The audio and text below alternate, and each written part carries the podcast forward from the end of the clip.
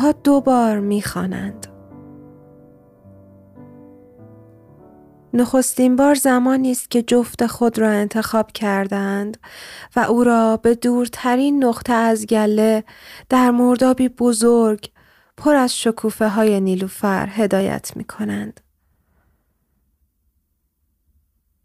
سرشان را دقیقا مقابل سر یارشان قرار می دهند و سپس بلند جوری که صدایش در کل برکه بپیچد آواز می خوانند. انگار انگار که آخرین باری است که می‌خواند شعاهای آب کوچک سپس بزرگ و بزرگتر می شوند. قوی ماده حالا بلندتر و رساتر آواز سر می دهد. این واقع پانزده دقیقه طول می کشد. دومین بار اما دست سنگین سرنوشت قوهای سفید را به دورترین جای برکه بدرقه می کند. گلهای نیلوفر که حالا برگهایش تمام آب را سبز پوش کردند انگار میهمانی ودا را با شکوه تر مزین می کند. این بار قوی تنها سرش را به آسمان می‌برد. لحظه ای درنگ می کند. و سپس می‌خواند دقیقا دقیقا جوری که انگار آخرین باری است که می‌خواند. او در تنها ترین حالت خودش می میرد. جسدش روی آب شناور می ماند و دیگر هیچ کس یادش نمی آید او چگونه می‌خواند این واقع 20 دقیقه طول می کشد. قوهای جوانتر امروز هم صدای وداع یکی دیگر از هم را می شنوند. ترس تمام بالهایشان را احاطه می کند. سکوت عمیقی میان مرداب برقرار است و دیگر همگی به تأسف جمعی برای تسلیت عضو گله می پردازند. من اما میان قوها انگار معلق می شوم و به تو فکر می کنم. به اینکه ما چقدر حرفهایمان را پشت لبهایمان مخفی می کنیم. از آنها نگهداری می کنیم و وقتش که شد یارمان که آمد یک شب را با او صبح می کنیم و تمام آن حرفها را می زنیم. هیچ چیز را از او مخفی نمی کنیم. گاهی میان حرفها به این فکر می کنیم که اشتباه کرده ایم. اما باز هم به آن اشتباه ادامه می دهیم. او هم میخکوب دهان ما می شود. گوش می دهد و فکر می کند. گویی آخرین باری است که گوشهایش می شنوند. این واقع چقدر طول می کشد. من یک شب تمام صحبتهای ناگفتم را روی پلی بسیار زشت و کثیف حدود ساعت دو بامداد در روستایی واقع در تالش به تو گفتم و تو لحظه ای چشم از نگاه من بر نداشتی و حالا حداقل می‌دانم فقط یک فرصت دیگر دارم برای حرف زدن. آن هم وقتی است که دقیقا نمی‌دانم کی اما می‌دانم قرار است بمیرم و دیگر نباشم و حتی نمی‌دانم این واقع قرار است چقدر طول بکشد Je vous parle d'un temps que les moins de vingt ans ne peuvent pas connaître. Montmartre en ce temps-là, accroché ses lilas jusque sous nos fenêtres et si l'humble garni qui nous servait de nid ne payait pas de mine. C'est là qu'on s'est connu, moi qui criais famine et toi qui posais nu. La bohème, la bohème, ça voulait dire on est heureux.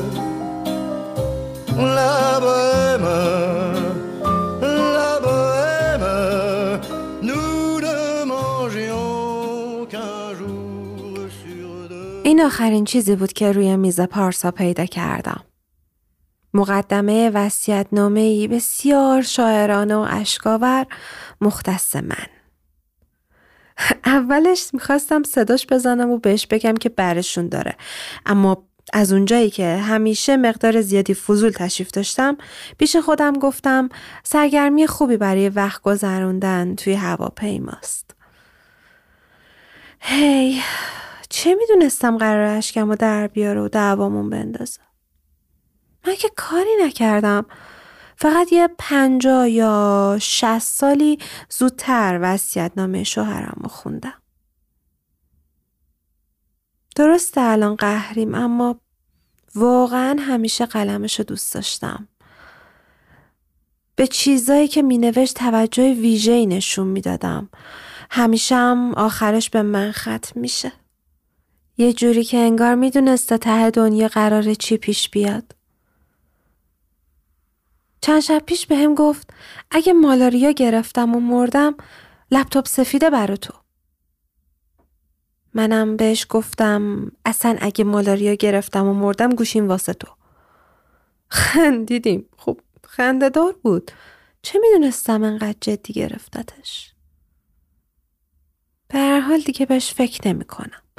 دولوپی دارم دست پیش گوش کوبیده می‌خورم و از اینکه تو هواپیما انقدر هوا خوبه و گرمه راضیم. خیلی راضیم.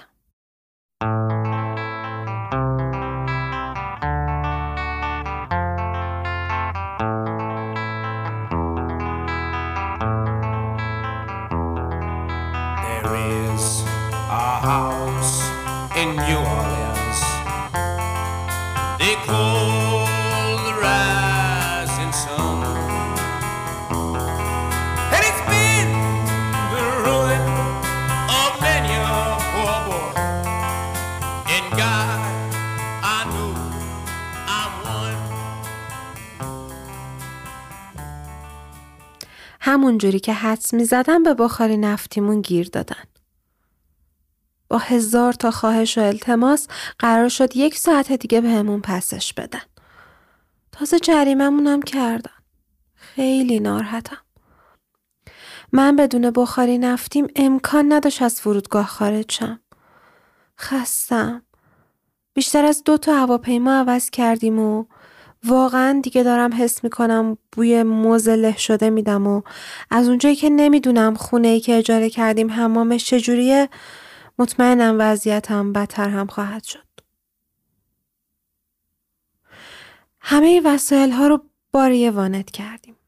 یه وانت سفید که انقدر دوده خورده که حالا دیگه رسما یه وانت توسیه. به خاطر اختلاف دمای زیادی که از خونمون داره همه لباسای اضافی رو در آوردم. عرق از سینه هم به شکمم میچکه و دیگه رسما دارم کلافگی رو احساس می‌کنم. حس ناخوشایند تغییر اونم به این زودی تنها چیزیه که الان می‌تونه اشکم رو در بیاره. اما درختای موزی که لبه برگهاشون سوخته مزرعه های بزرگ پنبه‌ای که مثل مروارید زیر نور آفتاب می درخشن و خیلی چیزای دیگه خنده های بزرگی رو گوشه لب ها میارن و زوغ زدگیشون حسای بدم و خونسا می‌کنه. همینجور که ایستاده با چشمهای نیمه باز تکه دادم به ماشین و دارم دور دست و نگاه می‌کنم پارسا دستم و می‌گیره و یه گل پنبه می‌ذاره کف دستم. نگاهش می‌کنم و میخندم. میخنده و میگه آفریقا رو تو دستات حس می‌کنی؟ بله. یه بله محکم میگم و بعدش بلا فاصله میگم ببخشید. نباید میخوندمش. سرشو می‌ذاره لای سینه های عرق کردم و میگه دوستش داشتی؟ برای تو بود. منم سرشو می‌گیرم توی دستام و با بغز ظریفی ادامه میدم. بله. ما قرار نیست بمیریم. اومدیم که دیگه صرفا فقط زنده نباشیم. اومدیم که زندگی کنیم. مگه نه؟ میگه بله قربان.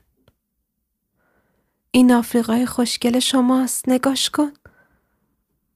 ببین انگار فقط برای تو به وجود اومده. خوشگله.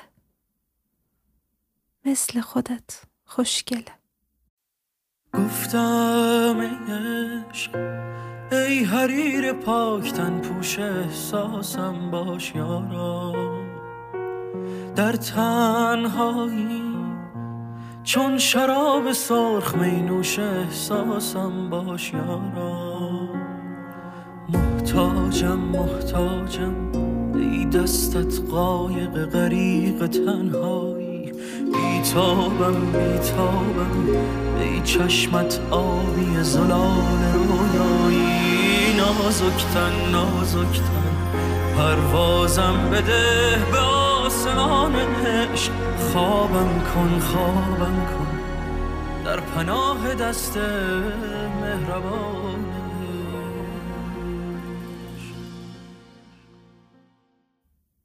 این مکالمات اونقدر زیاد و جذاب بود که نفهمیدیم کی به خونمون رسیدیم. یه سری کولی و دورگرد با انگشت نشونمون می‌دادن و من اصلا حس خوبی بهشون نداشتم. از وانت که پیاده شدیم راننده یه خونه کوچیک و ویلایی نشونمون داد. با کلی وسیله که توی دستم بود سعی می‌کردم روی پنجه پام وایسم و ببینمش. میدویدم و سعی می‌کردم برسم بهش. رسیدم. در خونه رو که باز کردم یه پنجره گرد و بزرگ دیدم و دیگه هیچی توش نبود. هیچیه هیچی. خالی و سفید. یه موکت کهنه از رشت آوردیم که تقریبا اندازه حال خونه است. پنش کردیم کف زمین و دوتامون بدون معطلی دراز کشیدیم روش. من سرمو گذاشتم روی پای پارسا و اون گفت شامو چی کارش کنیم؟ با چشمایی بسته و صدایی گرفته میگم یه ذره از پنیر صبح مونده. همونو می‌خوریم.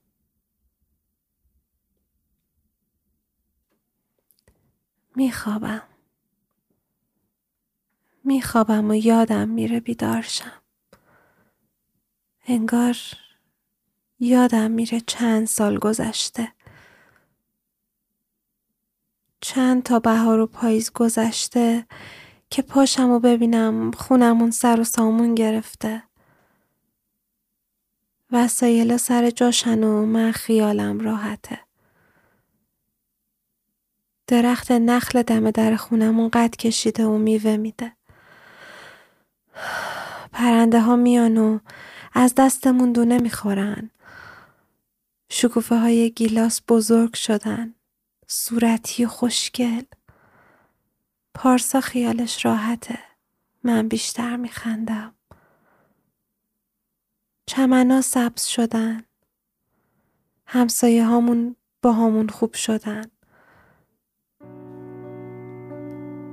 کاش یکی به هم بگه دقیقا دقیقا کی باید بیدار شم.